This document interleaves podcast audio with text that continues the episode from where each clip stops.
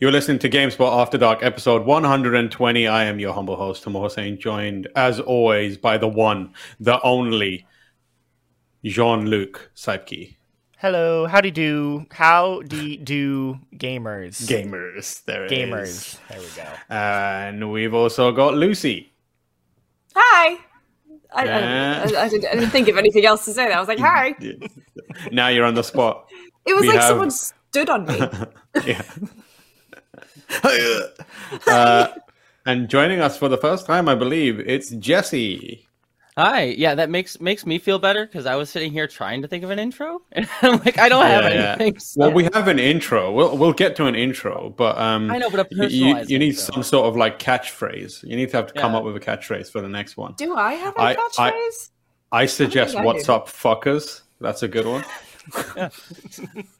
Sorry, Jean-Luc, you're gonna have to bleep that. Wait, we don't, we don't bleep out things on this podcast. No, we used no, to. No, no, no, no. We've long uh, abandoned that. We swear ad nauseum. Is that the? Is that the? Is I that the we, point? We never used to, but then I think I remember. Was it Ben Pack came on and he was like, "Do you oh, guys yeah. swear?" Oh no, th- no. Ben Pack asked. Someone came on and and we didn't tell them, and it was just like, "Oh, we're just gonna move to a mature. That's fine." It's, yeah, it's we'll easier. be fine. We'll be fine. Yeah, yeah, yeah. It's for, it's for adults. We're all adults here. It's fine. We're all yeah, adults. we're all adults. Yeah. It's called After Dark for a reason. Um, like Hollywood. we do, we do have no. It's two people are getting that. It's me and you. Um, we do have a segment which is called. Oh my god! It changed the name. I still can't remember the new name. What was the it? Jackson from Nairobi, from Kenya. Nairobi, Kenya. Yeah. Segment, which is a, a version of the Chris from Dayton, Ohio segment, which, Jesse, if you don't know, is someone called Chris emailed in and was like, this podcast is calling that, but I don't know who any of you are. Uh, can you please tell us who you are? So we had to explain it ourselves, and then we created a segment where anyone new would have to do the same thing. And then Chris from Dayton, Ohio, like an absolute shitlord, abandoned us and just stopped listening. Because we put out multiple calls to see if Chris was still listening, and he was not. So we usurped him and gave it uh, the the uh, segment to Jack. Uh, what's his name? Jackson. Jackson. Nairobi, Kenya. Yes. Um, so who, who does listen and do? Who and does listen it. and yes. is a top ten legend? I've heard multiple and, and so- times from people in the street that he is much better than Chris from Dayton, Ohio. They people walk up to me and like, you know that Chris from Dayton, Ohio absolutely sucks. You need to get behind Jackson from Nairobi, Kenya. So that's what we're doing. Um, oh yeah! I also I like how Chris we from have Dayton, to... Ohio doesn't pick up this episode. this, is the, this is the one that he starts back up yeah. on. I love that every time we do this segment, we have to explain the backstory, and it just progressively gets longer. Yeah, it gets longer and longer. Get added it's longer, to the it's backstory. longer than the actual segment now. Yeah, yeah. So the uh, Jackson from Nairobi, Kenya segment, Jesse, is you, you saying who, who, who my voice is breaking. Um, you you saying who who you are, what you do at GameSpot, your favorite things, like what is your favorite game? What are your favorite games? What are your favorite T V shows? The things that kind of you would want the uh, audience listeners to know, so they can be like, I relate to Jesse. I, I, I get like you. what I Jesse get. likes. Yeah, the yeah. media us, that defines what you got. Yeah. Mm-hmm. Um, well, I'm Jesse, so I'm a video producer on the features team here. So that makes Lucy my boss. And I just started, I just started, uh, what, two months ago at this point? Because time yeah. is non-existent, which is feels mm-hmm. weird. Um, and then, yeah, things that define me. Uh, well, I'm a big, uh, probably my ba- favorite games are Mass Effect, Outer Wilds, which, mm. uh, which I absolutely love. Like, I adore Outer Wilds, and also Life is Strange as well. Um, so I, I just generally I like like narrative based story games. Like if it has a like a narrative based story game, uh, like really heavily, I'm in for it. Um, and then in terms of T V shows, I'm a huge Trekkie. I mean, that's pretty much the only thing that defines me at this point. I have at least three Star Trek tattoos, and I'm literally drinking out of a Star Trek cup, so it's kind of a little bit of a problem. So yeah. So it sounds like you like space and teenage angst. That's pretty much yeah yeah that's about accurate. Well, it just so happens that this episode is dedicated to actually maybe both of them. Definitely yeah. space. There's kind of a little bit of teenage ang- angst, so that's kind of what Chief is constantly channeling. Um, mm. But uh, we'll get to that eventually. Um, actually, we'll get to it now because we're going to be talking about what we've been playing, and a lot of us have been playing the same thing. We've all do we been want to start, the same thing. Do we want to start with that, or do we want to get the stuff that isn't that out of the way first? I I, I want to talk about Halo. You already teed it up.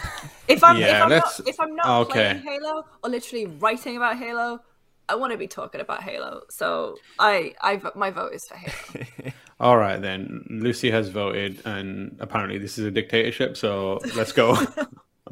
uh, Halo multiplayer out now on uh, Game Pass. Cost you zero bucks for free. Do not hit up Andy Salisbury asking for code. Um, uh, how have you been playing it? Um, like, who's been playing it, and how, what do you think of it so far? Uh, let's go with Jean-Luc. Okay, yeah, I've been. I put a good amount of time into it because I did a four-hour stream mm. on GameSpot when it came out. Uh, they were like, "We need someone to stream it," and I'm like, "All right, I can do that." Um, it's good. It's really good. I like it a lot. I, I still have... That was an incredible climb up the ranks there. It's good. It's really good. No. I like it a lot. no, that was that was the Tobias energy of, it's good. It's going to be good. I think going to be good is where I've settled, because I've, I've kind of been... My, my feelings have been on a little bit of a roller coaster, where at first it was...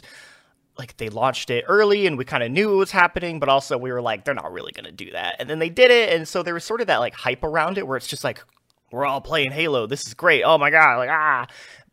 After that died down, and um, I was playing it more, like, some of the, the things about it were kind of creeping in now. I was like, oh, th- this could be a little better. This could be, you know, improved. But for the most part, my where I currently sit is uh, it just, it, it kind of feels like Halo's back in a way that it hasn't in, like, I don't know about you guys, but like for me, like I haven't been Halo kind of peaked at like three and Reach in terms of just sort of, I would say, like mm. not only popularity, but I would say like gameplay. Like uh, I like I'm I'm a defender of four's campaign, but I don't think the multiplayer was very good. Oh, I'll I... fight you on that one. Oh, really? You like the multiplayer? Okay. I actually like Halo four, but I'm I'm weird in all aspects. No, no, no. I, I like the campaign. I, I actually really like the story and the narrative. It was just the multiplayer. I, I really didn't like the multiplayer of four. But if you like that, that's totally fine. Uh, five, I had the opposite problem. I hated the campaign, and I thought the multiplayer was better, but it was too... It was starting to move in a direction that was too un-Halo-like for mm-hmm. me. Um, yeah. This is like pulling it back, where it's like, this feels like they have three forty-three has recaptured the core of like what makes Halo work. And it's like, okay, we have refigured that out. And now we're trying to then push, push it in different new directions that I think is mostly working. There is some stuff that isn't working, which I'm sure we'll get into, specifically the progression. Ooh. Is is is bad. Oh, pretty yeah. bad. It's pretty bad. It's uh, like I said, I played. I did that four-hour stream uh, on launch day, and I at the end of the stream, I was like, "Ah, oh, how much levels did I go up? I played four hours. I did so much. I was still at level one because the entire progression is based on challenges, not just playing the game, which is it feels bad. Mm-hmm. It feels really yeah. bad." Listen, John, I mean, you think you think it's easy being a Spartan? You think you just wake up and everyone just gives you uh, the accolades? No, you got to earn that shit. No, you got to kill a Banshee with uh, a Ravager gun specifically. And exactly. It's, yeah. you know, too bad if you don't I mean, get that map. You're out of luck. That's the thing. It's like, I wonder if we, as gamers, have been conditioned into, like, we, we always need those bars going up regardless of what it mm. is. And so even the joy of winning a game, even the joy of like coming at the top of the leaderboard isn't enough anymore. Um, but then I was looking at like the, because at a similar boat, I played uh, some on my lunch break on Monday, and then we played a bunch after work, which was the most fun I've had in a long time. That was fun. It yeah. was really, really good. Uh, and yeah, just like not leveling up. And I was like, I, I I know that all I'm going to be getting here is a slightly different helmet and maybe like unlock some different colors for my armor, but it's like mm. it's the feeling. I want to be I want to be able to point to something and go like, oh, I have this many hours in Halo. I've managed to get to level mm. this. But the fact that it's all challenge based kind of tries to divert you down. Oh, the fact that it's all challenge based, I should say, di- tries to divert you down a way of playing that isn't necessarily in line with how I would play, like, or even you know, the modes that I would prefer to play. It's like, oh, I have to get, you know, and it, you can't pick a mode right now, right? It's just playlists. So yeah. if mm-hmm. a challenge is set to a certain game mode, it's like, oh, well, okay, I guess I'm going to be rolling the dice to hope that this comes up. But like, that's my gripe with it right now, is just like the progression stuff. But like, it feels so good to play. Mm. It's like I've, we've had... Um, we had a few issues getting into games on launch day just because of like the rollout. Tam got banned for a little bit. I got insta banned. Insta banned. They were like, "This is that fucking Sekiro guy. Get him out of here!" Banned. So, but other than that, like once that got resolved, and you know we were rolling with a party of eight on Monday, just getting in and playing games, and just like it just felt really good. Nothing I, I've not played and felt, oh, that was that felt cheap, or that didn't feel earned, or, you know, I played some Battlefield on Friday and I was getting, you know, the classic Battlefield getting sniped from a dot right. on the other mm-hmm. side of the map. It felt like, it just felt really, really good to play. And I think especially mm. now, because I am hungering for a multiplayer experience, because I, I'm, I think I'm done with Overwatch. Like, Tam's eyes just went really wide there.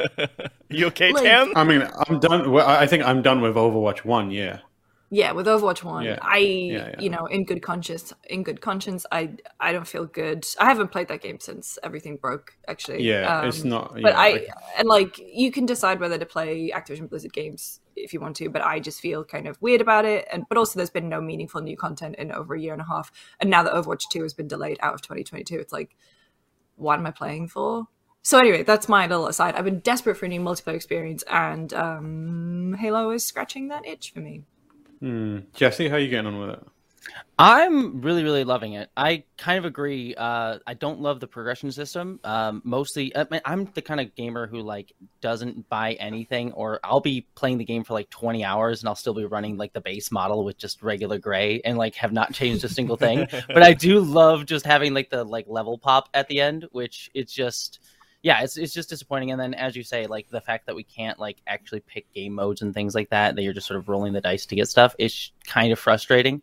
Um, but that being said, I kind of agree with everything that um, everyone's already said, in that I think it's it feels like Halo in a way that like I haven't really felt in since like Halo three. And again, as a defender of Halo four, that definitely felt like a, a swerve a little bit and changing things up in a way that I particularly mm. liked. I liked it felt a little bit like more grounded than the rest of uh, the Halo games.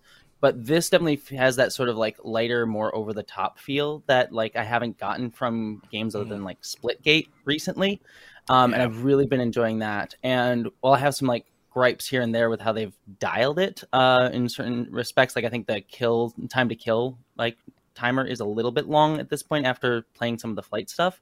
Um, overall, I'm really, really liking it. I had like a capture the flag game uh, that went on. We would, ended up in a tie, and it went on for like however long the, the timer can go for. And it was incredibly fun, just like jumping back and forth and like fighting for the flag. And I loved the crap out of it. So I've been really, really loving it. And again, little quibbles and quabbles here and there, but overall, I think it's, I think it's, it feels, it feels like a good return to form after Halo five. So. Mm. Yeah, it does feel like, it feels like I'm getting used to some of the changes, because I very I played very little of five and six, five and six, four and five's uh, multiplayer, um, just because I I didn't enjoy those games uh, at all. Like overall, like I felt like after um, three Reach O D S T, that was kind of where I was like, uh, the story isn't landing with me anymore. Like, and also like Chief is starting to get sidelined a bit, and that like. It wasn't that wasn't what I was in it for, and the multiplayer, like I, it felt like the multiplayer was trying to find its place in in an in a environment where contemporaries had moved on, and they just couldn't in a post Bungie era era couldn't figure out how to mm-hmm. make Halo modern without making it un-Halo, and some of those things are still holdovers for me. I think I'm so ingrained in a certain pace and style of playing Halo that.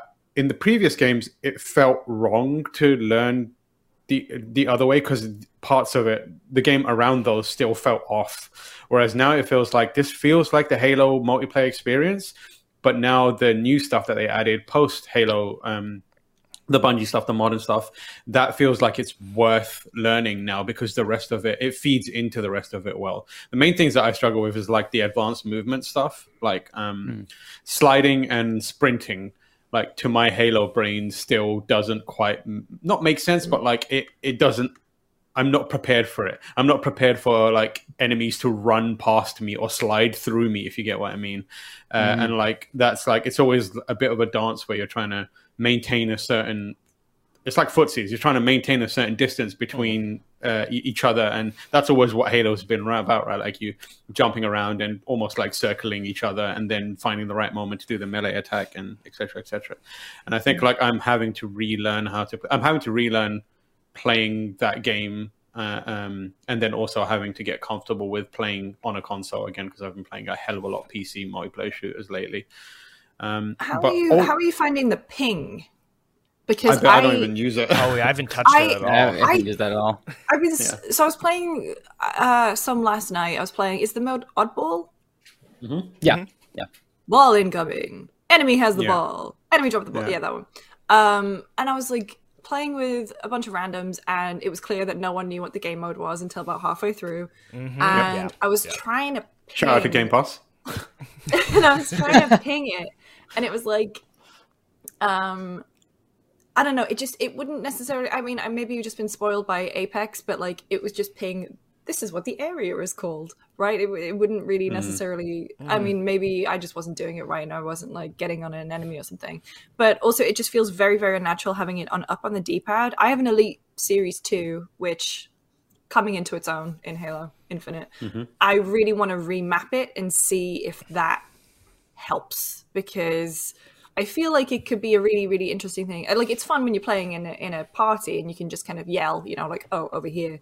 But I, I am intrigued to see if, like, I don't know, Halo doesn't feel like the game that I would ping in, but uh, the fact mm-hmm. that I've been using it so much in games like Apex, I am intrigued to see if it would change up the experience or if it is just like, it is now a thing that we expect in modern first-person shooters. I, but it doesn't. It, it doesn't be, feel fully baked just yet. It, I, it's I think it could be. It, I think it's definitely useful because some of those maps are way more open, and like for a lot of players, there's no defining features, um, or at least not that they're used to. It's like it's going to take a while for people to really name areas and that kind of stuff. And you know, it's like sometimes it's just a an enemy in the middle of a, like an open area, and you're like, what oh, open yeah. area?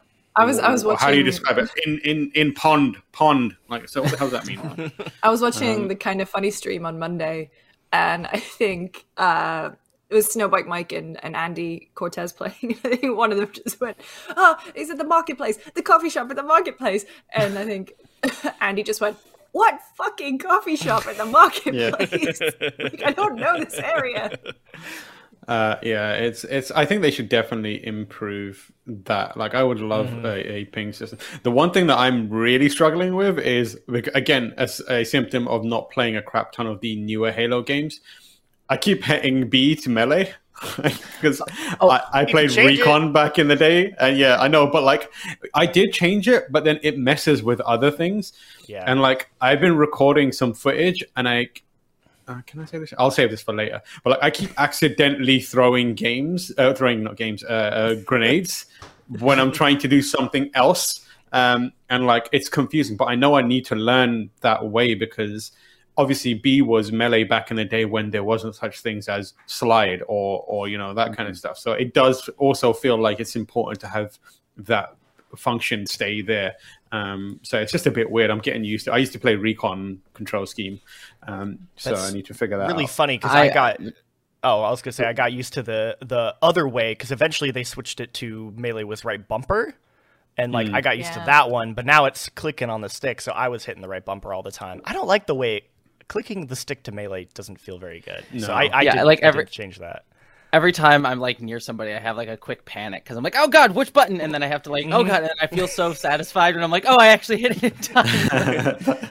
Yeah, I have I have the back pedals, and the amount of times I've like just been like, anyone, any one of these, please be melee, and like I've thrown a grenade at my feet and jumped away, and like I'm just like, oh god. The nice thing is, but I think this is the first Halo game where you can completely customize the control scheme, like yeah. individually, mm-hmm. as opposed to just presets. So you can have it exactly how you like.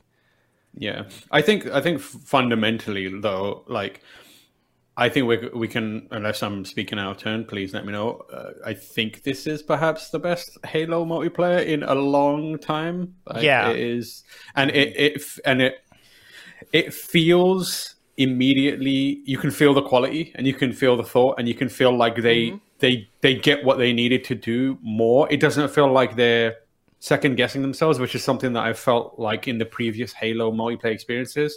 It's that same awkwardness where they didn't know what they would not. They knew what they're doing. It's just they didn't know if it was right for Halo, but they felt like they had to do it anyway. Everyone else was doing A D S, so they got to do A D S. Everyone else was doing sprint, so they got to do sprint. And they built kind of mechanics around those concessions, and it didn't feel right. This feels like they came in and went, we know exactly what we need to do, and we're going to execute on that. Mm-hmm. And you can immediately tell. It's a good yeah. game. Yeah. It's it's, it's free. Game. That's um, the thing. I feel like the foundation for where it could go is so... That's the thing that has me the most excited, is because yeah. it, it is free. So it's like they have all this player base. They've set up the battle pass progression stuff. They've already said that they're looking into it and they're going to, you know, make some changes. So I, I feel pretty confident that they're probably going to uh, adjust that stuff, because just the very vocal uh, fan base kind of talking about how they don't like it. So I, I just, I feel like it, it can only go up from here in terms of yeah. like, the quality. And it's it's inc- it's an incredibly exciting foundation for the first Gale- Halo Halo game in in um like a an era of uh, games as a service. Like this is mm. like you when when Fortnite came out, for example, like that was a, a bit of a mess. Every game that tries to do this is a bit of a mess to, to start with. But like this is a solid foundation, and it's incredibly exciting to know that this is going to be a Halo experience for years to come. It's not going to be one of those ones where it remains static and then we bounce off. And it, Halo that exists in a live service system where they can add in seasons, that is incredibly exciting to to people who love Halo. Um, I spoke to my younger brother about it, and my younger brother is like a little Halo pervert, as I call him, where he just like plays. he's he's like he's insanely good at it. It's the game that he like he is like annoyingly good at, where it's like don't even try and fight him. Like he's he's crazy good. And like a classic Halo fan, he's he's like, I hate this, I hate this, I hate this, I hate this, I hate this, and like is naming it out, but then he's also clearly excited that it's mm. evolving and it's becoming something different. And like that is incredibly cool for me, who knows someone who knows that he loves Halo, to see him excited about Halo again uh, in the same way that I am. So it's a good time to be a Halo fan. Um, yeah. Mm. Yeah. Um, this is going up on the nineteenth, this podcast, right? Yes, Friday. Who wants to know about single player? Because I have played oh, I some me. single player. I want to know all about it. I want to know all about it. Okay, so I've written a preview about it. Um, it is uh, available now for you to read on GameSpot dot com, um, the best video game website on the internet. Uh, and I played four missions. Um, uh, the first three missions are kind of like classic Halo fare. And then the th- end of the third mission, they unleash you into the open world. And they're like, go have fun. Go forth, um, murder. Go murder forth and, and be... So, like, the first thing I'll say is, like, everyone was obviously nervous about this. It's been delayed a bunch of times. We've seen little to nothing of it. Um, the trepidation around it was is is earned. Mm-hmm. It it is it makes such a strong first impression. Like out yes. of the gate, you're like, oh, this. I don't know. Like, I'm still not. I'm so. Like, I'm so trained to think that this is going to be a mess in some way that when I was enjoying it, I was second-guessing myself. I was like, is this... Am I actually enjoying this, or have I been, like, somehow brainwashed by by marketing or something like that? But, like, I played I played about three or four hours, and I had the best time. It is It was so good. If those four hours... Oh. Are, those four hours alone... you sent me? Yeah, go on. From when you were playing it? Hang yeah. on. We talk a lot. One sec. Yeah. Francis uh, something about Emperor Palpatine. yeah. uh, okay, here we go. Here we go. Uh, right, four, four, ten, ten past four. I've only played a little, but the Halo campaign seems very good. My response: mm-hmm. Thank God. One minute after that, six twenty, uh, four twenty-five, I'm two missions in and it's really good. So like the thing, the thing that I like about it is it felt like maybe specific to me, but um, because I have those gripes that I mentioned earlier where four and five didn't hit for me and I felt like Chief was being sidelined. This almost felt like a specific response to that. I put it in my preview, but overall, the opening of that game feels like three forty-three going, saying, we get that we need to reestablish why Master Chief and Halo is a big deal. And it feels like they have built the game around that. Um, the first three missions are classical Halo, where it feels like a set piece is happening for three three missions. And they do this really cool thing. I won't ex- I won't explain it because it's really nice with the pilot where you see him and then you see time pass in an interesting way. And then eventually he discovers the Master Chief in the way that we see in, in like the previous trailers. And from that point on, you have this really interesting dynamic between the two characters where the pilot has been through a whole load of shit. He's been alive and going through this, the, the war against the Banished for years. And is just weary and tired and wants to go home. And And it is the fight, as I say in my preview, the fight is finished. It's over. All that's left is now is for the Banished to take control of Halo, Zeta Halo and do the death blow. But Chief has been in cryostasis. So he's he's basically blinked out. He he lost. He, he took a hit, went to sleep, woke up, and is like, I'm ready to fight. So he's in a world where people are despondent and, and like they've given up. And that means that you have this character who's the pilot who's just like constantly trying to move away from conflict so he can get to some semblance of whatever life he's got left and family he's got left. Whereas Chief is kind of like trying to be the voice of hope and reason. And it's this really interesting dynamic between mm. the two characters. Mm. But mm. what that really does that I like is it reinforces the heroism of Chief that we've missed for a really long time. So like you, you know, until now, it's always been like, you know, we have in Guardians, for example, you play as the other characters, Lock, is it Lock, Lock or something? Lock, Lock and, yeah. and the crew, yeah. Buck. And it's, yeah, it's always talking about Chief in this way where it's like, he's this legendary hero and, you know, X, Y, and Z has happened, et cetera, et cetera. And you kind of, through that process, you kind of forget the impact that Chief had. It's like, it reminds me of Metal Gear Solid two, the difference between playing as Metal Gear, uh, playing as uh, in Metal Gear Solid one as Snake and then being like, told that Snake was the legendary soldier. Two does it amazing the amazing thing where they put Snake in their story as well so you can see him actively, but it's that mm-hmm. kind, kind of detachment that you have, and this is a really good way of reminding you why Chief is is kind of like that that mm. beloved character.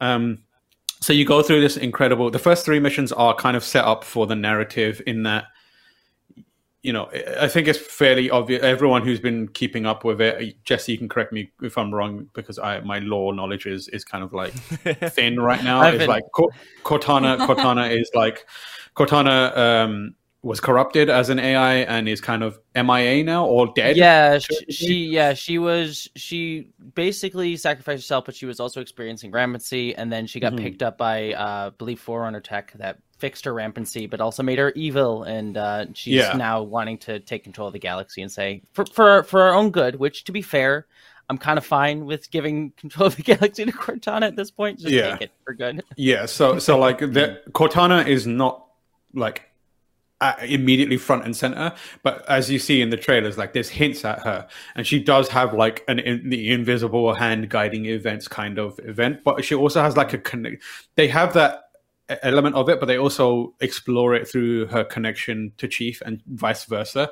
So you have these flashes of like um voiceover where you can hear her, and it's very early, like I said, so take uh, you know, whether a pinch of salt. I'm not sure whether this is actually going to play out, but it is feels like they're going leaning towards like tackling ish themes of like legacy and and like mortality and that kind of stuff, because she's constantly referencing, if you knew how things were going to end, what would you do about it? And there's this kind of like back and forth where they also explore the history between Cortana and, and Chief, like the early days and Doctor Halsey and that kind of stuff. Mm. And it's, it's a very effective crash course in not only Halo and Master Chief's history and Cortana's history, but also the emotional weight of the journey that they've already had. And it's really, really well done. And they do that in the first three, three missions. and then they drop you into the open world. Um, and it's kind of like you have this Zeta Halo space, and that's where the gameplay starts to back up the narrative, where it's like you constantly have been told Chief is a legendary super soldier. The open world exists, not exists so you can prove it. Show why Chief is this way. And it does that by, and I think like the open world is essential to that, because you have these forward operating bases, which are, I think they're former U N S C uh, posts that um, uh, the Banished have overrun. And you just approach him, and it reminds me of Metal Gear Solid five. I'm going to make a Metal Gear Solid reference where you approach them like you're standing on a cliff. You can see the massive like operating base, and you can see the the uh, Banished Covenant wherever they are there. And you're just like, I'm going to roll up on these on these enemies and just wipe the floor with them. And like you just kill everyone in there, and like it's such a dynamic feeling um, gameplay experience because of the grapple shot. That grapple mm-hmm. shot is a, I call it a genuine game changer for Halo, and I ca- I do not want to play a Halo without it now, especially in, in, in like a, it needs to be there in an open world scenario um, for you to get about. There are vehicles, but I was like, I'm not doing it because it was so much fun. It's dumb in a gaming way where like you can jump off a cliff, and you know in Halo, once if you jump from a high enough height, you see the Spartan Chief fall for a second, and then it just cuts into a flailing animation. It doesn't do yeah. that. And like I was expecting to take fall damage, but as long as you hit the grapple button just before you hit the ground, no damage ah. taken. Mm. And it's just Dang. like stupid. It's just stupid. Like, and there's dumb shit. Like in a previous game, like if you saw a you know cliffside and you tried to jump up on it as Chief, you'd do a hop, hit the thing, and fall down. I was scaling the side of cliffs by like launching myself using the grappling hook, and it's that kind of awkward but fun way of doing it where you're like, I'm going to try and scale so I can land on what looks like a bit of geometry that's sticking out. And that'll give me just enough time for my cooldown on the grapple shot to, to come back. And then I can do it again. It's that trying to get the horse in Skyrim up a cliff kind of like fun. I was like Skyriming it essentially. Yeah, it's essentially that. But like, it's clear they knew that was how they wanted it, and they built that in. And it, And it's like, I use that to get around a, an outpost and sneak up on the enemies. And then even just traversing, like I'm running straight, I'm just hopping up and shooting the grapple hook ahead of me to pull myself in. So it felt like, I describe it in my um, preview as like skimming a stone on top of like water. That's how it felt. Like you're just like bouncing along, and that's what it feels like.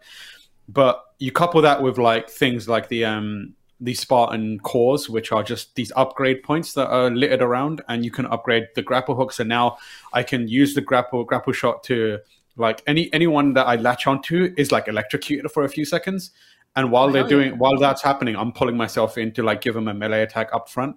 I've started oh, doing this thing good. where, where I'll like, I'll like use the grapple shot, because when you land the grapple shot, it centers you.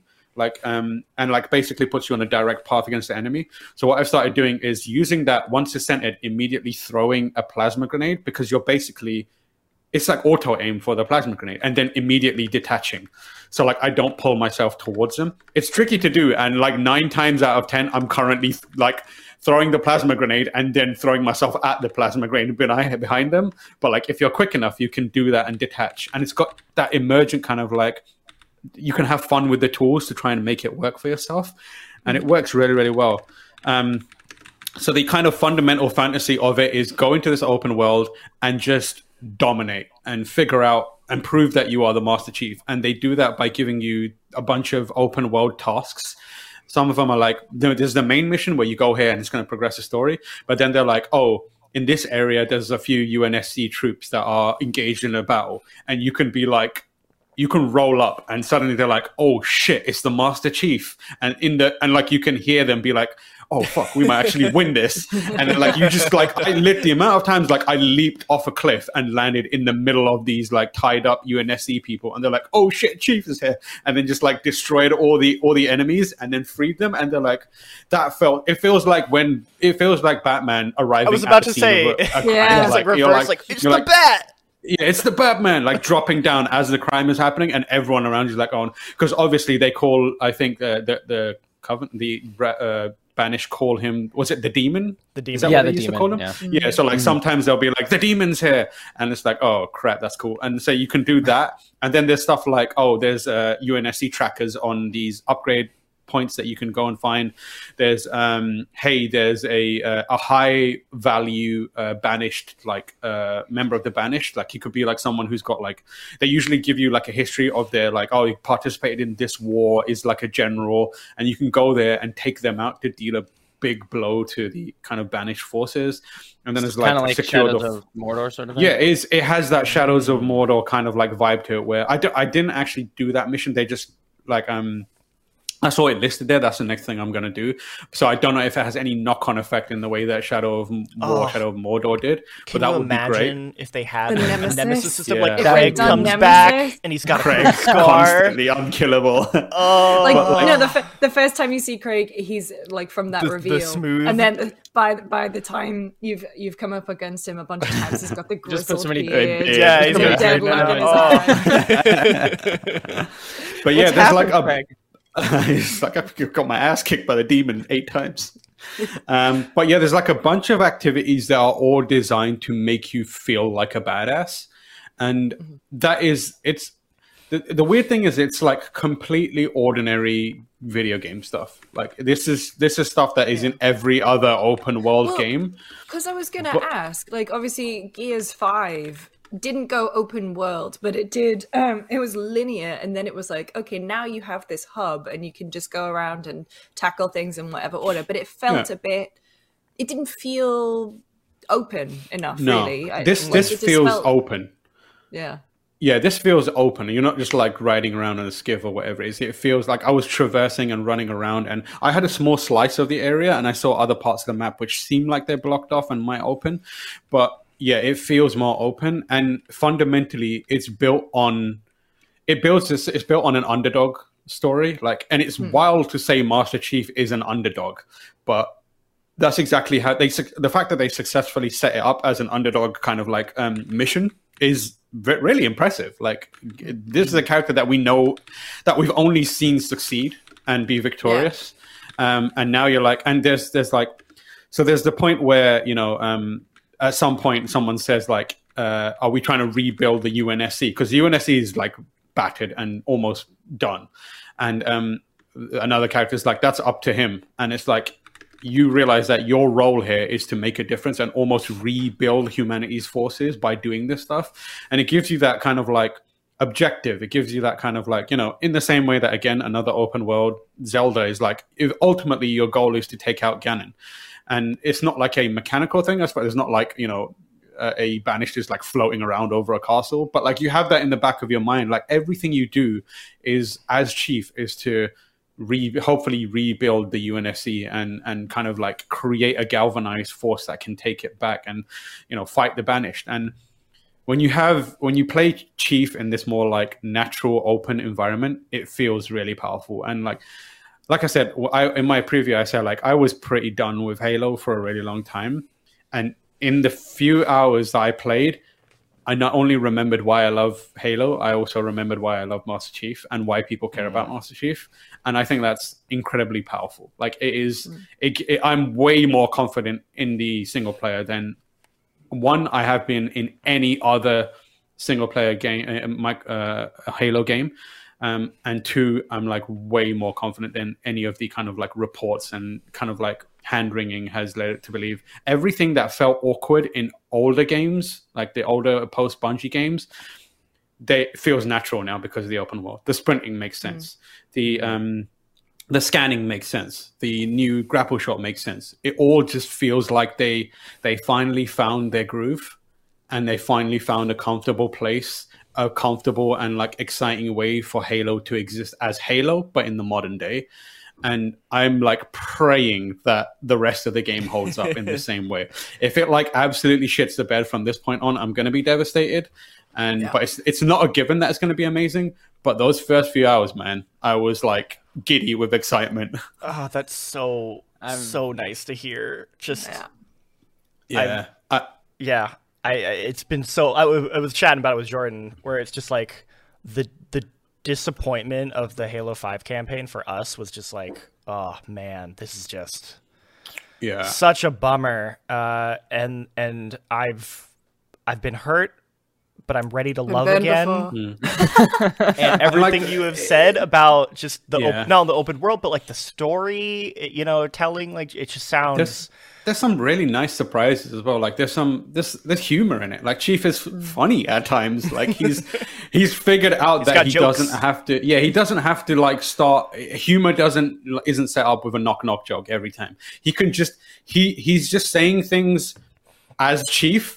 And because of the kind of timing of it and the other characters that play off of him, it's funny. But like isolated, he's just saying Chief shit. Like he's just doing normal things. Like he's being, but he's also kind of aware that he's a badass. He's also kind of aware that he has a reputation.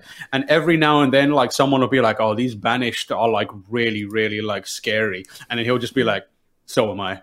And then you're like, ah, yeah. And like the A I would be like, "Oh yeah, you're right. You are pretty badass."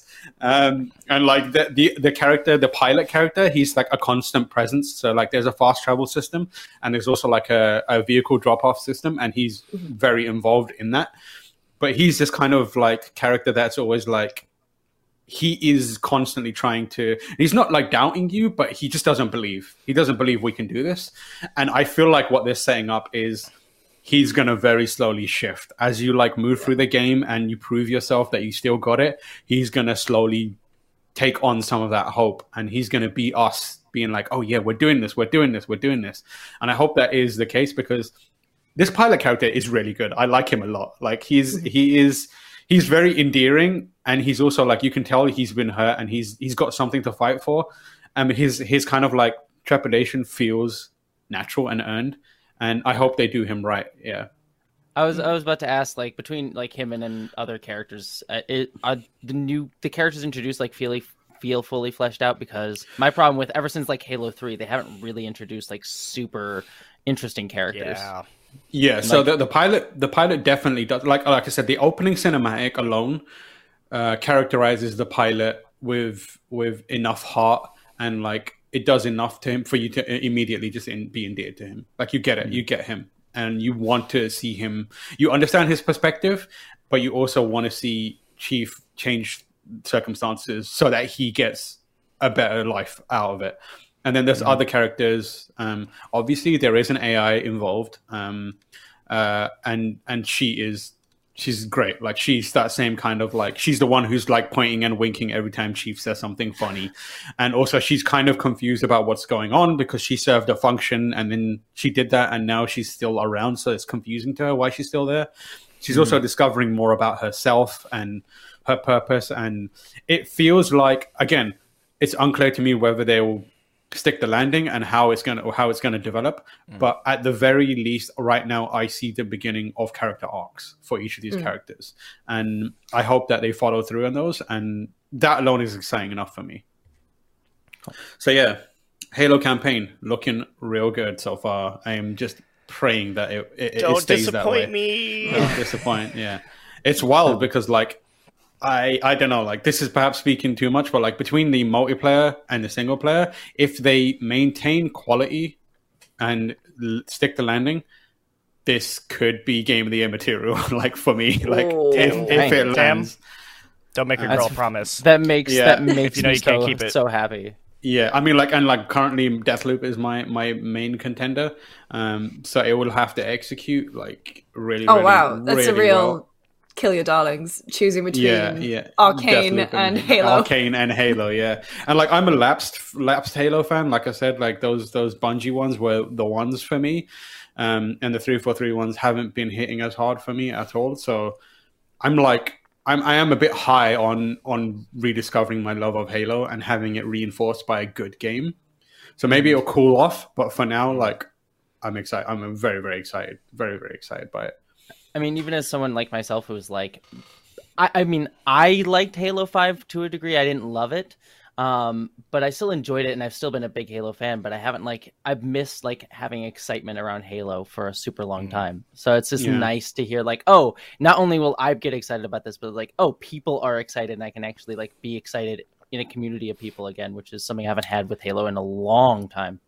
Yeah, considering it was like I, so much a part of my gaming history growing up too. Yeah, I'm excited for you to play it because at the very least, you'll have a good time with the first few missions that I played. If it turns yeah. to be rubbish after that, at least you, you had a glimpse of something amazing, which is where I'm kind of at with it. Um, but yeah, it's like, it Halo. could have been good. It could have been good. Um, there it is. Halo. The Halo spoiler talk is now over. Um, what else have we been checking out? Lucy, what else you um... got on your... So I played Elden Ring last weekend. I totally forgot to put that on the, the show notes. Uh, good, yeah, good game. Oh yeah, yeah, me game. too. Um, played in the in the network test. Uh, really enjoyed it. I, I don't think there's anything else to really talk about beyond what we spoke about last week. Um, I, if I've not been playing Halo, I have been. I started White Lotus, and I'm kind of waiting to get to the bit where. Like something happens. It's very much a kind of character thing at the minute. And what I'm is just like, like White Lotus exactly? So it's an H B O show, uh, kind of a mini series that came out earlier this year, and it's by um, Ned Schneebly from uh, School of Rock, I believe. That's Ned the... Schneebly is is I like think, a I need to real, double check that real like that name. Apologies to any Schneeblys. But like that I, is like bully bully target yes. name. I pointed Mike, that out to. I, I saw him on, I think it was like a different thing, but like on Netflix, like he, he popped up in something, and I like pointed it, and I said to George, I was like, "Yo, that's Ned Schneebly," uh, and she thought that was the actual guy's name, like the actor's no. name was Ned, and she's like, "That guy's name is Ned Schneebly," and I'm like, "No, the character in the School of Rock." Oh, I, I I thought his name was Ned Schneebly as well. no. So. So he he's written and directed it. Uh, it's basically set in Hawaii. It's about a bunch of rich people who go to this very exclusive resort. And the thing starts off with, you know that someone dies there. Like, that's the first scene where it's, you know, at the end of the week, and uh, some of the characters are flying back um, to the States, and they go, someone died, and you see a body, uh, well, you see a coffin being loaded onto a plane, but you don't know who it is. Um, and so, like, the the the cast the, the cast is made up of, like, Connie Britton. You've got Jennifer Coolidge, who plays... She's amazing. She's amazing at everything. Um, and then you've got uh, one of the girls from Euphoria, Alexandra Daddario. So it's a lot of, like, great actors and actresses. And Steve Zane is in it as well. Hmm. Basically, just a bunch of rich white people on a resort. And it's the interaction between them and the the, the hotel staff. Um, there's like a there's a, a trainee. It's her first day. The the hotel manager has been sober for years, but you know the the constant whinging of the guests is like pushing him to the edge. And in terms of the guests, you know, like Connie Britton is this badass female C E O, but it turns out that she works in like big tech, and you know it's not all glamorous, and she's done some pretty shady stuff. And then there's this married couple. But the thing is, it's like. I'm enjoying it for what it is, but I'm waiting for kind of the inciting incident to happen. So I've not really been as engaged with it as my other love. I'm still I'm still going through The Sopranos. However, uh, it's it's a kind of it's a pleasant watch. I think it's only six or seven episodes, and I'm on uh, three at the moment. Um, so that's been like my main thing to get through, and I'm yeah at the beginning of season five of The Sopranos. Great show. It's a very good show. Mm. That's it. Basically, that's my H B O corner. Uh, Bake Off Minute. Bake Off Minute. Bake Let's Off go. Minute. Um, okay. So the U K, this is for the U K. You guys are not as subtle as you think you are when you're tweeting out Bake Off stuff. Um, mm-hmm. I, oh, did they get it earlier than us? Yes. Yeah, oh, so yeah. It airs on Tuesday. Um, oh. So I'm just saying this now. Tuesday, if you're on P T, Tuesday one p.m., avoid, because it just it yeah like it's fine. I didn't get this week spoiled for me, but I know this week is going to be incredibly incredibly tense. Um but last week, you know, I think we all saw that coming eventually. Uh it's still a great show. However, Bake Off has a really annoying thing where they judge people based on the the week rather than the whole performance. And I've noticed this increasingly. Like, they've always done it, but I feel like ever since it moved to Channel four, it's become a little bit more bullshit with the judging. Mm. And I mm. have not. And I think especially last year, because uh, Tam and I watch it with a friend of the show, Andrew Goldfarb, on a Friday.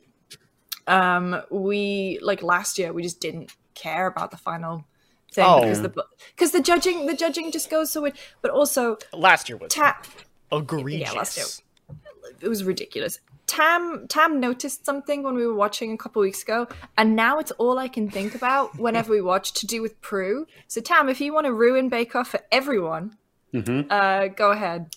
Like nine times out of ten, regardless of what Prue is looking at and putting in her mouth, she'll say the flavors are delicious or some variation of that. Like, and meanwhile, like fucking Paul Hollywood is like, this is poison on a plate, and she's like, the flavors are delicious. But the thing is, she will. That's the only thing she says. It is. It thing, is infuriating. Like, when Tam, when Tam said that, we started noticing it, like a Bader Meinhof started last noticing. Week, last week, I was like, yeah, go on. We were predicting what she was saying. Yep. Like, the last last week, I was like, Prue was about to start speaking, and I went, the flavors are delicious. And then she on screen went, the flavors are delicious. And I was like, fucking. um, but anyway, I'm, it's, it's one of those shows where I'm like, I'm so, so glad it's back. However, uh, this is my, uh, as a British person who just spent six months in the U K, please also be aware that the Great British Sewing Bee is excellent. It's people just sewing. Mm-hmm. Um, I don't know if that's available over here. Uh, however, I do know the Great Pottery Throwdown is available. I think that's on H B O. Um, if you have the means, or BritBox, or whatever it's on, Great British Sewing Bee is is a lovely one. Um, I love so that formula a... for naming yeah. shows. The, I was going to say, is that... yeah. There was another one where it was gardening. But I, I would make some up, like, to film that. The Great, the Great British Bread Making Brawl. Let's go. Great British Esports Tournament. Yeah. uh, this is the fault. We need to start a new. Great, we need Great to start British a show. show. Yeah, we should that start exists. a gaming that show exists. that that has that naming format and see how it does for a couple of episodes. Uh, the, uh yeah, but it's just it's just me and you hosting it. Yeah, the Great British wait, wait. Gaming oh. Meltdown. So you're Paul, Paul Hollywood. I'm trying to make a pun on Paul Hollywood's name with your name. No, I can't. Uh, Lucy Berry. Tamar Hollywood. Lu- there it is. Fuck. Yeah. Um, and then what? Prue C. James. Yeah. Mm, mm, mm. Mm. Just also the other thing that Prue does that Lucy pointed out is just intense mouth noises. Like oh, her, I feel her I mouth have is a whole situation. No. Yeah. No, I have no, really, no. really bad misophonia, and I feel like whoever edits that show just sticks a mic. There's a mic obviously around her, but I feel like they just turn it up just so you can really get those those mouth noises in. Mm, and it's like, no, no, good show though. It, yeah, I mean, I'm enjoying it. Also, um, Jesse, you've been playing games other than Halo. Yeah, eh, no, no. um, yeah, no, I've been. Finally, I've been wanting to play Outer Wilds: Echoes of the Eye, the D L C. It's been one, it's been like sitting there for forever because I love, love, love Outer Wilds, like one of my top five games ever. Um, so I've finally been getting to that, and that game, it just reminds me of why I love that game so much. Um, like just going in with how much can I? I mean, it's been out for a little bit, but just the, the basic concept of it is that you, speaking of Halo, you go to this new location, and it's just a Halo ring around you. And you like look up and you can actually see like different areas that you can go to. And it's and the way that Outer Wilds work, because it's a time loop, there's also like a river and there's a dam that breaks at a certain point. So when the dam breaks, you can like look up and just see this wave of water going around the Halo and like actually like equalizing. And it's just it. I just love that sense of discovery in that game and just finding things. And then also, as a big horror fan as well, like that game just super gets into horror like very, very quickly at one point. And there's a moment that absolutely terrifies me that I don't want to spoil for, for anybody who hasn't played it. But like there's a moment where just something completely unexpected for Outer Wilds happens. And I'm like, oh, okay, now I'm terrified. Thanks for that. I didn't need sleep. That's that's okay. Um So yeah, uh, it's I know it's a like a month or two old at this point, but I just I adore Outer Wilds, and it's it's nice to have it one last D L C for it, because the sad thing about that game is once you beat it, you're kind of done because you it's all oh. about discovery and finding things. So it's like I can't really replay it again. Yeah, so that that was huge. So one thing I want to check is like, is there something about once you've beat the D L C, you need to complete the rest of the game again to? Yeah, so.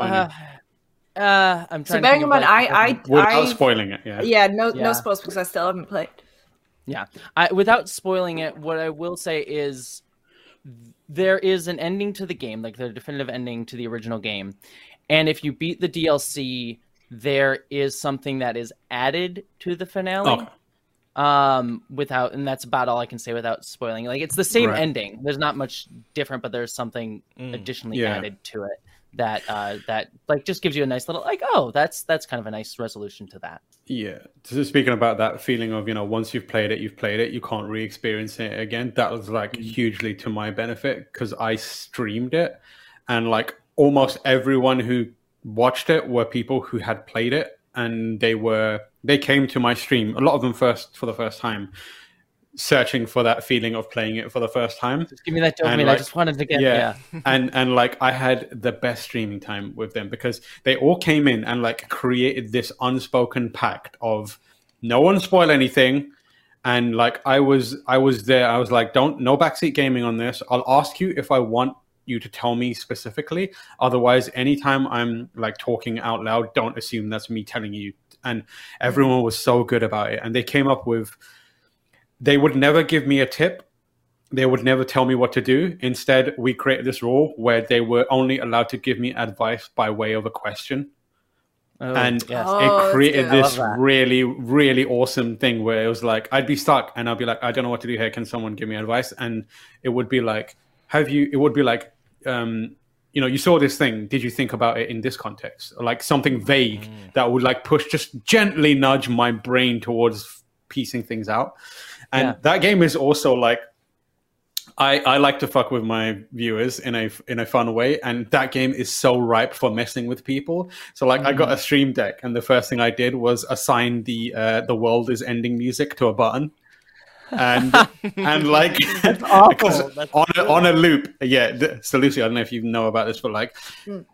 on a, on a timer the world basically resets yeah. and as it starts you start to hear this music fade in uh, and and like and starts to play to kind of announce shit is about to happen. It's so I had that inducing. yeah it's it's incredibly anxiety inducing. So like I had that set to a button like and and I'd play it at weird times, and people, because when I first started playing it, I I broke that game in so many ways. Like it was, it was going bananas, and people were like, "We've never seen this glitch, glitch before.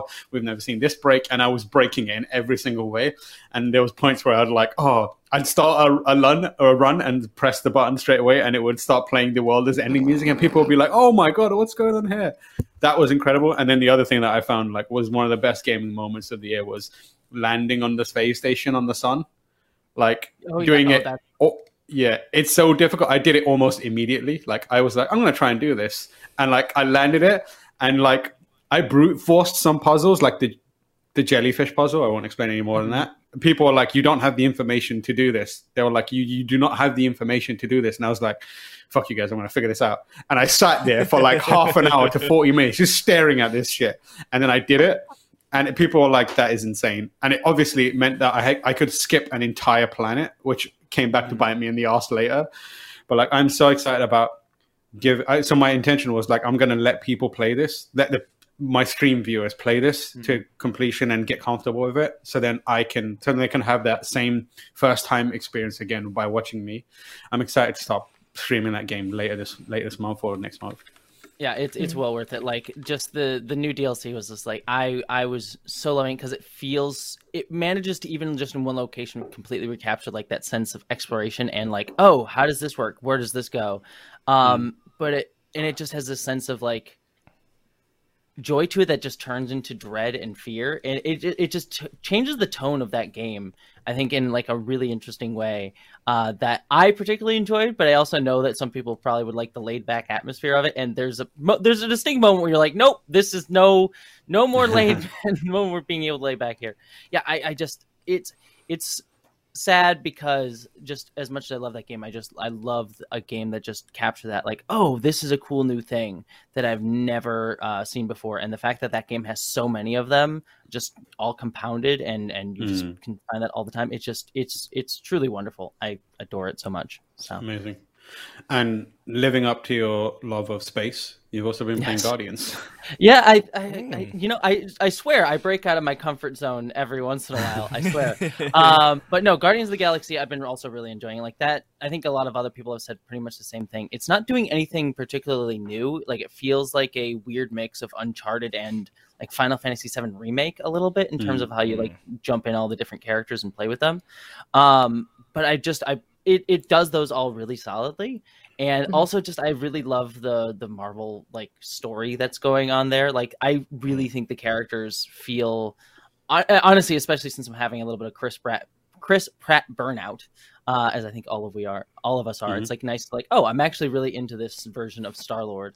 Um, and actually liking seeing him. He's at this like interesting middle ground that I think even Chris Pratt's version of the character isn't at, where he he's still immature and kind of a an idiot jerk, but he's matured enough where he's like, oh, he can adult every mo mm-hmm. every once so mm-hmm. often with anyone he wants to. And I like that sort of slightly different dynamic and take on everybody. I think the only character that I don't particularly love in this version is I don't love this Drax over the M C U version.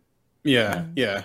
The other thing is, like, if you change his weapon, um, mm. it, the game does this. It's got this really annoying technical bug where his weapon will no longer his weapon will no longer collide properly with his body. So he's constantly yes. he's got his arms crossed and like the the uh, blades are attached to his arms, so he is always stabbing himself. Like he, you can see the blade. That's how much of a hard warrior he is. I was saying, it feels, yeah. it feels about right for Drax, to be fair. Yeah, I, I really like Gamora in this. Like she, I like oh, the I, look of her, mm-hmm. the vibe, and like her her whole thing where she just wants to collect figurines is like really endearing to me. Um, yeah, yeah. Very relatable. Yeah, so um, that that's. I'm excited to get back to that game as well once I'm finally set up in this new apartment and have my games consoles out. Mm. um, and then Jean-Luc, mm. G T A trilogy. Yeah, I, how's that going? Oh, can you believe that that only came out last Thursday? It Are you feels serious? Like a lifetime ago oh, oh since God. That thing has been out. Oh, I guess for to those fair, who... I've never, I've never seen a Slack channel pop off quite so much in such a short amount of time. Yeah, for for those who don't know, that uh, the remastered versions of all three games came out um, has been a, a bit of a hot mess uh, in terms of pretty much every angle, like technically, mm. gameplay, visually. I am... so conflicted on it because yeah. I'll say the positive is that at the core it's like it is G T A and that is just fun to run around and cause chaos in that very like um sort of like simple P S two way that it feels mm-hmm. kind of refreshing, where it's like there isn't it's not like a Ubisoft game where there's like a billion checklists and this and that. It's like You you play G T A three and you pull up the map and it's so small and you're like, it's ooh, doable. This is nice. You know, I'm I could just I could just play this game and have a good time. And then you try doing the combat and you're like, oh God, this doesn't hold up. Wow, this is mm. rough. Uh, even with the changes they've made, like it it is. I played a little bit of the like P S two versions, or actually Xbox versions technically. Um, it is better, but it's mm. still like something about the shooting just. Doesn't feel modern mm. in a way where you're like, oh, this doesn't, it's like a little bit better than the old versions, but it still not feels good. Uh, but I don't know. That was, that was kind of like never, it, at least for me, that was always the weak part of those old games. Like the fun part is just driving around and causing chaos and mm. having a good time. So I still like doing that, but then you also have to deal with all the technical stuff and like, I mean, where do you even start? So uh, G T A three uh, is probably the worst one to play because it has, uh, that's the one where it rains the most. And it, mm. you have that awful, awful rain effect. I saw videos of that and I was like, wow. It's so bad because it, it's it's just the, the entire screen is covered in just this sheet of, of like bright white rain effects that you cannot see anything at all. Like you will be doing a mission and you'll be like, all right, I gotta do this very specific mission. If it starts raining partway through that mission, you're like, well, this mission's just a complete bust because yeah, I literally I cannot see where I'm going. It is awful looking. It's so bad. And I I think in general, just I kind of think three looks really ugly, like the way they they remastered it. This is this is more subjective, I would say, but it feels uh, it reminds me of when.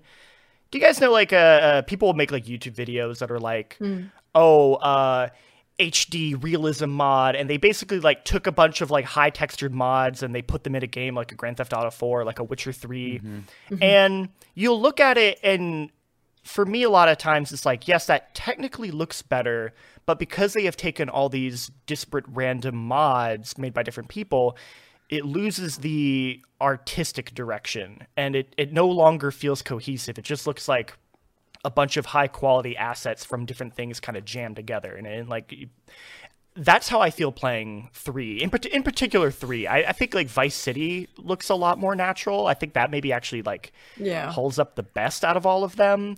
But three in particular looks really rough, where, like, the original version kind of had this, like, bluish tint. It was very foggy, but in a way that, like... it wasn't just about, oh, we're trying to, like, hide the the um, L O D to, you know, like, save on, uh, you know, like, power. Like, it was also, like, an mm. artistic thing. And this, it feels like they removed it because that's what you do. It's an H D version. Like, you can see further away now.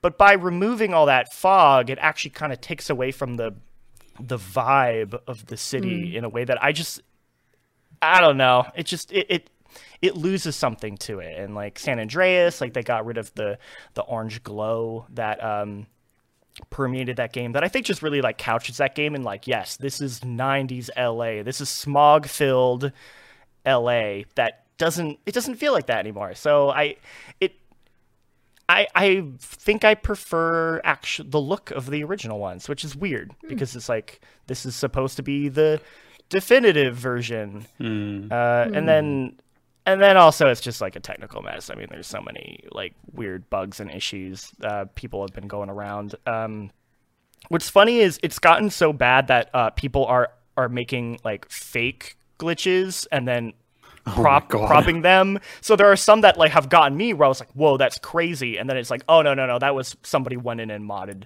it to seem like it was a glitch.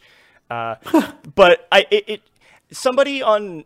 Uh, to, to borrow something from someone on Twitter, um, they described it as the equivalent of um, a bunch of thirteen-year-olds who uh, realize the substitute teacher is way in over their head and are just going to, like, start fucking with them. It's like the internet has just realized how much of a mess this is and how they can, like, well, we can take advantage of this. We can just make it, you know, we could, like, put in all these fake glitches to try and, like, make it seem... And, and people will buy it because they're like, yeah, I believe that. I believe that uh, this wall texture has somebody's face on it repeated over and over again.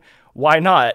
Everything else looks like a fucking mess. Like, of course they would do that too. So that's kind of weird because now I'm like, oh, I don't know what's a real glitch versus what's, like, people trying to, like, you know, go viral with, like, a fake glitch. But it, it's still a pretty, it's, it's, a, it's a mess. It's a mess. Uh, It makes, uh, it makes, oh, sorry.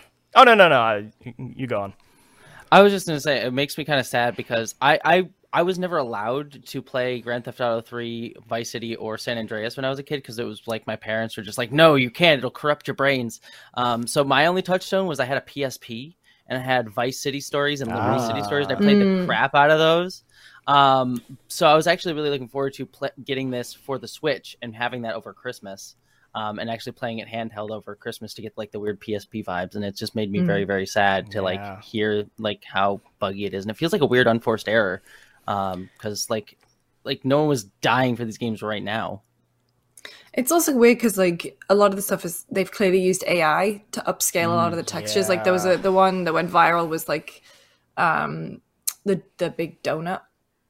The, yes. Like, mm-hmm. yeah. It, it, the, it's with... kind of...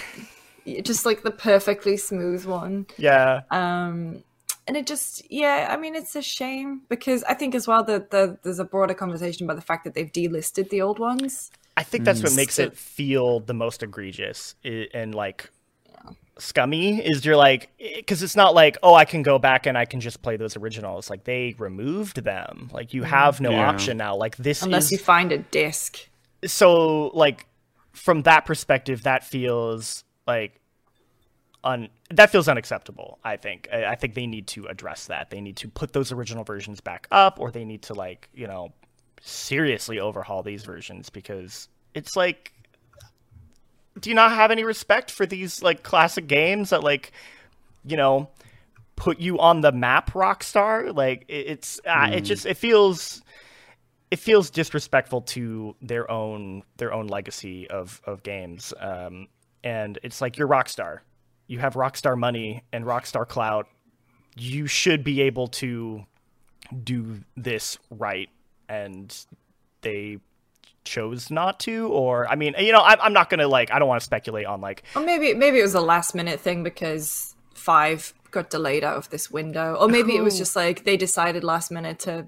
Not last minute, but like maybe other stuff happened, but you know, mm. having it come out around the anniversary obviously makes sense, but yeah, it's I mean, just it's just a shame that it came out the way it did, and it's like mm-hmm. one hundred percent. And yeah, and I want to like specify like no no um, shade towards the people who developed it. Like, no one goes in developing a product to be bad, and I'm sure they wanted it to be as good. It usually, like you said, it comes down to somebody at the top is like, hey, it would be really cool if we hit this date, because that's what we want, and then they're like, oh, but we don't have time to finish it, oh well, and then mm. yeah, so mm. usually it's just the realities of the business that affect it, but uh it feels like a like a pretty big lose-lose for them. I can't, you know, it's, it's, uh, I I just I don't know I I, I don't have good uh I, I, they have to re-earn, I feel like, a lot of goodwill yeah. from this. yeah It, it is yeah, such a shame.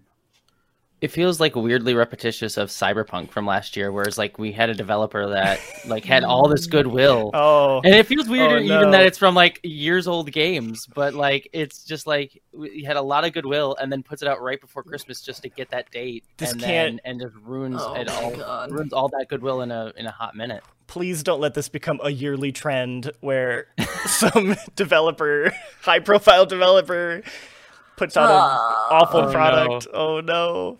Every Christmas we just get the jank game. You hate to see it.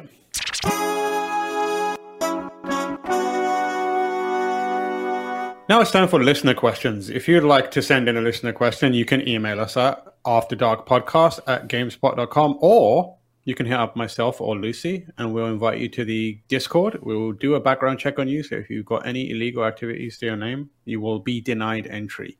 You also can't wear trainers or hoodies in this club. Um, the first question, and the only question, comes from a rocket scientist. Um, and rocket scientist wanted to get some positivity going, given everything that's going on, and asked the question, what was the moment you booted up a game and lost yourself for hours until you found that your stomach growled so hard your neighbor woke up and started yelling about how it's three a.m. and he needs to work at five a.m. so he can pay for his Mustang? It's a very specific scenario from Rocket Scientist. Very specific memory. I'm just going to generalize it and say, like, what was a, what was a game that you lost yourself in? uh, Skyrim. Oh, Skyrim, that old Skyrim, game. Skyrim, yeah. yeah. That, when that, that brand came new out, game that was released uh, last week. Last week, it was. yeah. Uh, I didn't. Re- so my, I, I had Skyrim downloaded on my Xbox, and it started. I think has it upgraded? Because I saw it download like a twenty-five gigabyte patch or something. Uh, the other day. Kind of. Like, you do have to buy that anniversary yeah. thing. Yeah. Oh wait, so no, what that that, that is just, they just added more cheese wheels to the original game for you. Oh, good. No, good. they had yeah. they had more. Uh, there's like a whole new quest line, like legitimately oh. a whole new quest line. Yeah, yeah it's is... fishing yeah. and stuff like that as well, right? Yes, mm-hmm. Yeah, yeah. I, uh, I played yeah, so a I was at university. Oh, yeah, I was at university when Skyrim came out. I bought that and Assassin's Creed Revelations on the same day because they both came out on eleven eleven. Oh my God, you're right. And when I was at Game Station. That will, um, oh, that's a U K chain, now defunct. Uh, the guy at the till was like, you are going to enjoy one of these way more than the other. And I was like, yeah, it's going to be Assassin's Creed. And then I played until the first tower defense section. I was like, it's not Assassin's Creed. um, and I played Skyrim, and I had a ridiculous time at university. I had, by my third year, I had three contact hours a week. I had barely any work to do, and I did psychology, which is weird. Um, the fact that I didn't have anything to do. And so I just played Skyrim, like just an ungodly amount of that game. And I wasn't even using many like walkthroughs or anything. So it was just pure exploration. And it's weird to think back now, but like factoring in load times, which mm. is a thing that I mm. haven't really had to worry about in a while, thanks to updated hardware. But I remember just like just sitting there, just examining every single load screen as I came up against it. Um, so I think the last time I properly, properly, yeah, just lost myself would be Skyrim. Hmm. Jesse? Uh, since we were talking about Halo earlier, mine was Halo four is the one that immediately came to mind, which when I got that game, I was actually spending a semester of college in um, London, actually. And I only had my Xbox three sixty, but I didn't have, like, because your plugs are different and weird and yep. make no sense to me. So I now had the like, correct plugs, out... Jesse. Do not talk shit about our plugs. Yeah. It's like, our plugs are better. My, like, I'm I'm here for this. I'll have this fight. But, um, but, but I, so I had to, like, go and find an adapter and, like, yeah. go and, like, get that whole thing. Then also, I was worried about the region lock at the same time because I didn't know if I bought mm. Halo four in London, if I would actually be able to play it on my three sixty. So I was like doing all the research and I could not find any definitive answer on it. So I'm like, and I had like no money. So I was like, this is my last sixty dollars that I can spend on a game. Oh. Um, and so I took the risk because like I need to play Halo four and I bought it. And it worked, and I played it all night long to the like detriment of my flatmates who had like classes the next day, um, which is like I just literally played the entire campaign in a single night. But the weirdest thing about it was, I, I think it might just be the region lock thing, was it had no sound effects in oh, the what? game. Oh. Yeah, so when I played oh. it, so I was like, I played multiplayer, and like there would just be like the guy, the guy who yells like Slayer all the time. He's just like, like oh.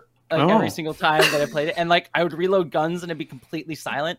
So it's just music and like some voice and everything. It was just so weird, but I was like, I'm happy. This is what I wanted. I needed this. This is all I wanted. Uh, yeah, it's like it's fine. I'll suffer.